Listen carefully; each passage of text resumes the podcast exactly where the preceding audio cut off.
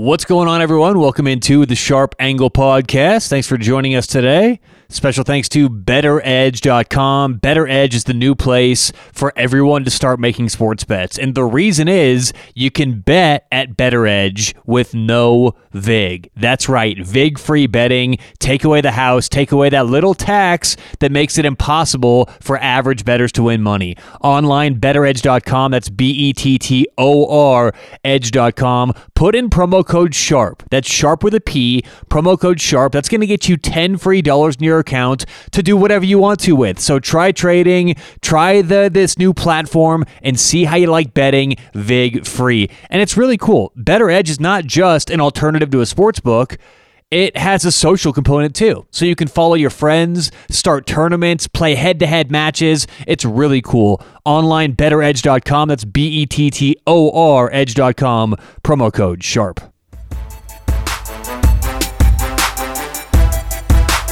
What's going on? Welcome into the Sharp Angle Podcast. Thanks for joining us on a Wednesday. Today is Wednesday, the 17th. It is Premier League Wednesday. A little soccer talk.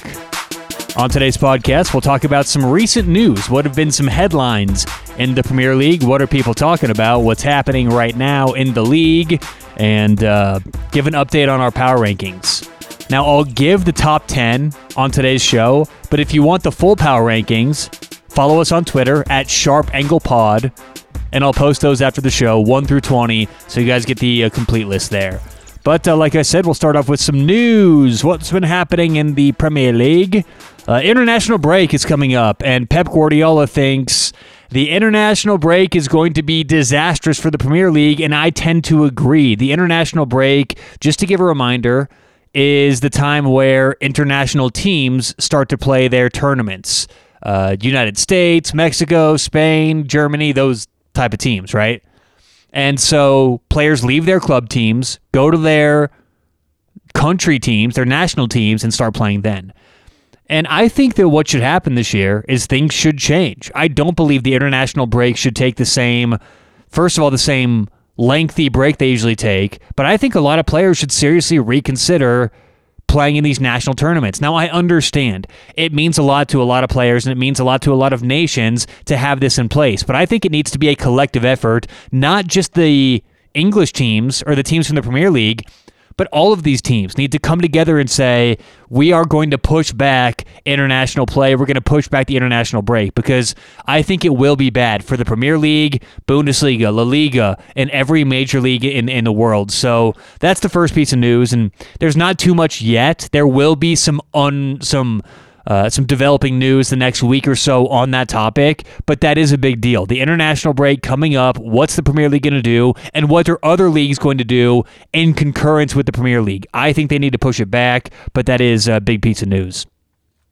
If you live in the UK and uh, you like to watch the Premier League, every game will be televised now. So that's pretty cool. Every single game will be on TV due to no fans being in the stands. So that's kind of a new thing they're doing, offering every game on TV. All right, let's get to some manager talk. David Moyes, the manager of West Ham, so far, I think he's leading the pack for manager of the year. There have been several articles written about this. He's done the best so far with the least. If you look at all these teams, I understand Pep Guardiola, okay, he could be in the conversation. Um, I, I, even think, you know, uh, Graham Potter for Brighton, who's turned things around recently, they've looked really good, may be in the discussion. Um, old Ole Gunnar, Ole Gunnar Solskjaer, you know, he's done really well with Man U, but I think the most obvious candidate would be David Moyes. West Ham, starting the year in my rankings, I think they were 16th and uh, right now they are currently uh, ninth overall. So I know it's a it's a pretty big jump, but that's good to be in the top ten from where West Ham was a couple years ago to where they are now, and it's it's really unique because some of their you know some of their pieces who have stuck around for a long time. I think of their striker Antonio. You know he was average a couple years ago, but they've all grown together, and it seems like the players on that team make each other better. So David Moyes certainly right now the candidate for the manager of the year. And uh, speaking of managers. Uh, there's been a lot of talk about uh, Julian Nagelsmann coming to the Premier League. Uh, Nagelsmann's currently the manager of Red Bull Leipzig.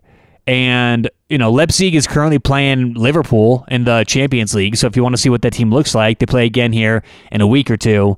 But Red Bull Leipzig is one of those teams who's always really, really dominant. They're in the uh, Bundesliga, obviously. They've been second fiddle to Bayern Munich and even Dortmund the last couple years, but this is a very good team getting better and better. And a lot of that credit does go to Nagelsmann. So these Premier League owners are taking notice, taking note, and I think we can expect to see him coming in, filling one of these roles on a mid level team sometime the next year or two. So pro- managers are getting better and better in the Premier League. There was a long time there where it was questionable who has the best managers La Liga, Bundesliga, uh, Serie A.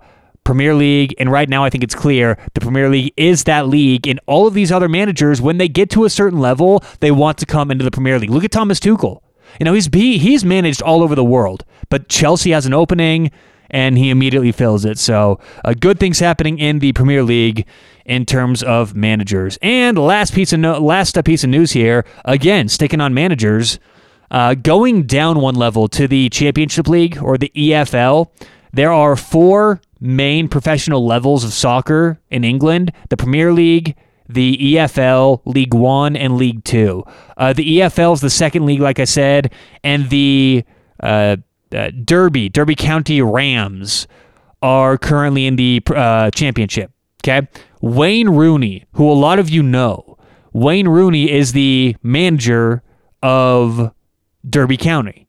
He just took over this year, brand new manager. Well, he was talking about how he wants VAR out of the Premier League. He thinks it's confusing. He often watches Premier League games and doesn't understand how or why the VAR gets to the decisions they do. And here's the thing I think VAR is necessary. I think it's good. I love replay in sports, but I agree with Wayne Rooney that a lot of their decisions are questionable. There needs to be many more rules that are clearly defined. What is a penalty? What is a handball? What is a flagrant foul? Because when they go back and look at these things, I see all the time things that plays that look like a clear and obvious handball to me and it gets overturned. Or I'll see a player whose arm happens to be in the way. I'm like, there's no way that can be a handball, and they end up having the penalty. You know, yesterday I was watching what game was that?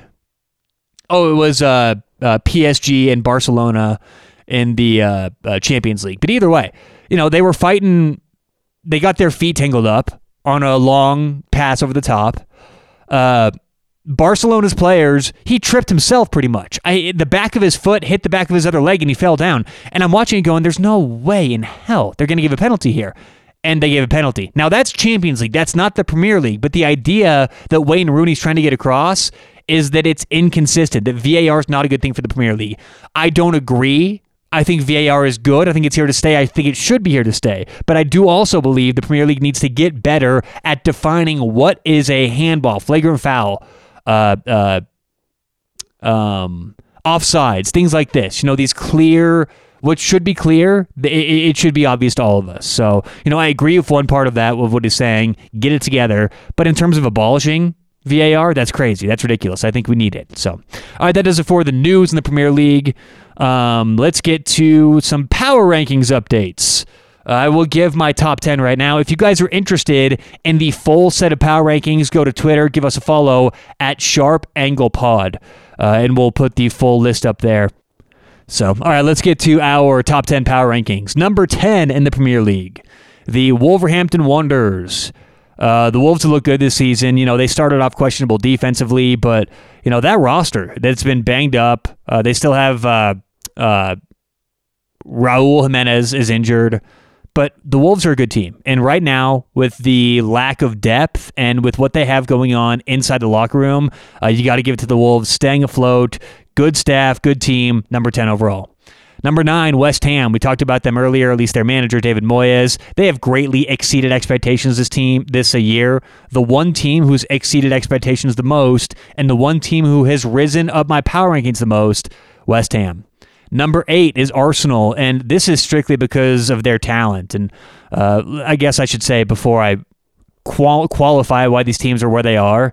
You know, this is a, a math based system, so I don't put in anything where I think these teams should be, or it's like I go in and I edit it and I say, you know, I think Arsenal should be higher. I think West Ham should be higher, things like that. It's just purely math spitting this out at me. So I often get these power rankings and it's like, oh, interesting. I think this team should be higher, but hey, that's what the math says. So, Arsenal right now, I believe they're number eight because of their talent. I mean, they have. I am not a fan of Mikel Arteta. I think that you know he was heralded as the Premier League uh, manager of the year or the month in January. How he's turning that team around. I think he's the next Premier League manager to go. I think he's greatly underachieving, and for the talent that Arsenal has, they are not performing this year. So good team, poor results, bad staff. I think is a, a big reason.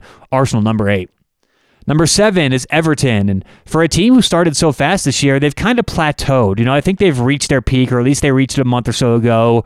But I have a lot of faith faith in uh, uh, Carlo Ancelotti. You know, I think that he's probably right now the most underrated manager in the entire Premier League. His track record of turning teams around and getting them to stay at a certain spot, if not rise in, in the standings, he's great. So, you know, Everton has a lot to be uh, excited for. This is the team that I think has a lot to uh, develop. They can grow in a, lot, in a lot of areas. And for being a young team, if they can stay intact, look for them to rise and, and, and compete for European soccer the next couple years. But uh, right now, number seven for Everton.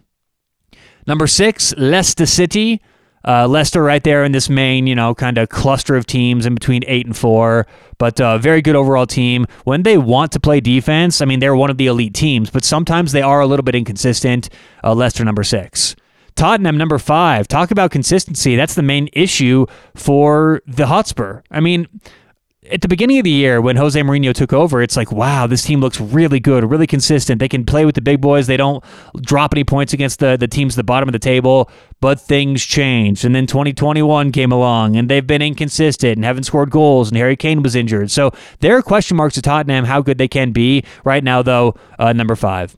Number four, Chelsea. And the only reason Chelsea's number four is because the three teams ahead of them are elite. But Chelsea's played very well this year. I think they're finally clicking. As I said earlier in the podcast, Thomas Tuchel taking over, he's not making the players comfortable. One of the great things about Tuchel is he comes in, people are wondering what's their role in the team, what's the, you know, where are they going to fit in? And I think that they, that makes Chelsea good. I think that, you know, it could be a good or a bad, but right now it's a positive for Chelsea. Now, I don't know where certain players fit in. It doesn't look like Thomas Tuchel loves playing Christian Pulisic. So will certain players be on the move? Is this team going to look different soon?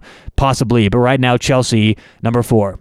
Number three, Manchester United. Uh, this is going to be a close race for the for the title this year. I think Man City's the clear favorite, but Man U they they have made up the gap at least between them and Liverpool. Now I do think Man City's taken another step ahead this year, but Man Man United has done so well. Again, I mentioned Ole Gunnar Solskjaer putting together a great staff, using his subs and his bench so well. I think Man U right now is the one team that people need to be talking about more. Man U number three.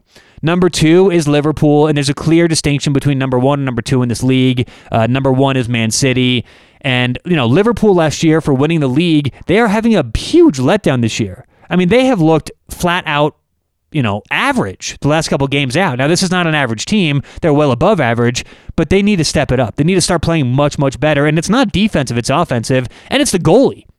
It's like both ends of the of, of the field. They need to get much better finishing at, at the top of the field. And guys like Sadio Mane, uh, uh, why am I blanking on the little striker. Uh, Mo Salah, you know, they, they need to be better. They need to finish and score more goals. I think there was a four or five game stretch there where they didn't score any goals. But on the other end, Alisson, Liverpool's goalie, he's had a terrible couple weeks. I mean, a couple of their losses are on his shoulders. I wouldn't be surprised if Liverpool makes a goalie change this year or mid year, end of the year. I don't know. But he's looked so bad, and he's a big reason why Liverpool's not doing well. And it's rare that you say that, that a goalie sticks out as being the reason a team is so is underperforming so much, but it's clear that Liverpool's goalie, Alisson, has had a terrible year. And number one, like I said, Man City, no big surprise here. They are pretty much the consensus number one for most major power rankings out there, wherever you look. Uh, they you know, there's not much to be said here. They play the best defense. They they have clearly the best overall roster. Pep Guardiola is he's hungry. He has a point to make this year, and uh, that's being clearly displayed in, in the way Man City's playing. So Man City number one overall. Again, if you guys want a full list of the power rankings, follow us on Twitter at Sharp Angle Pod. I will post that right after today's show.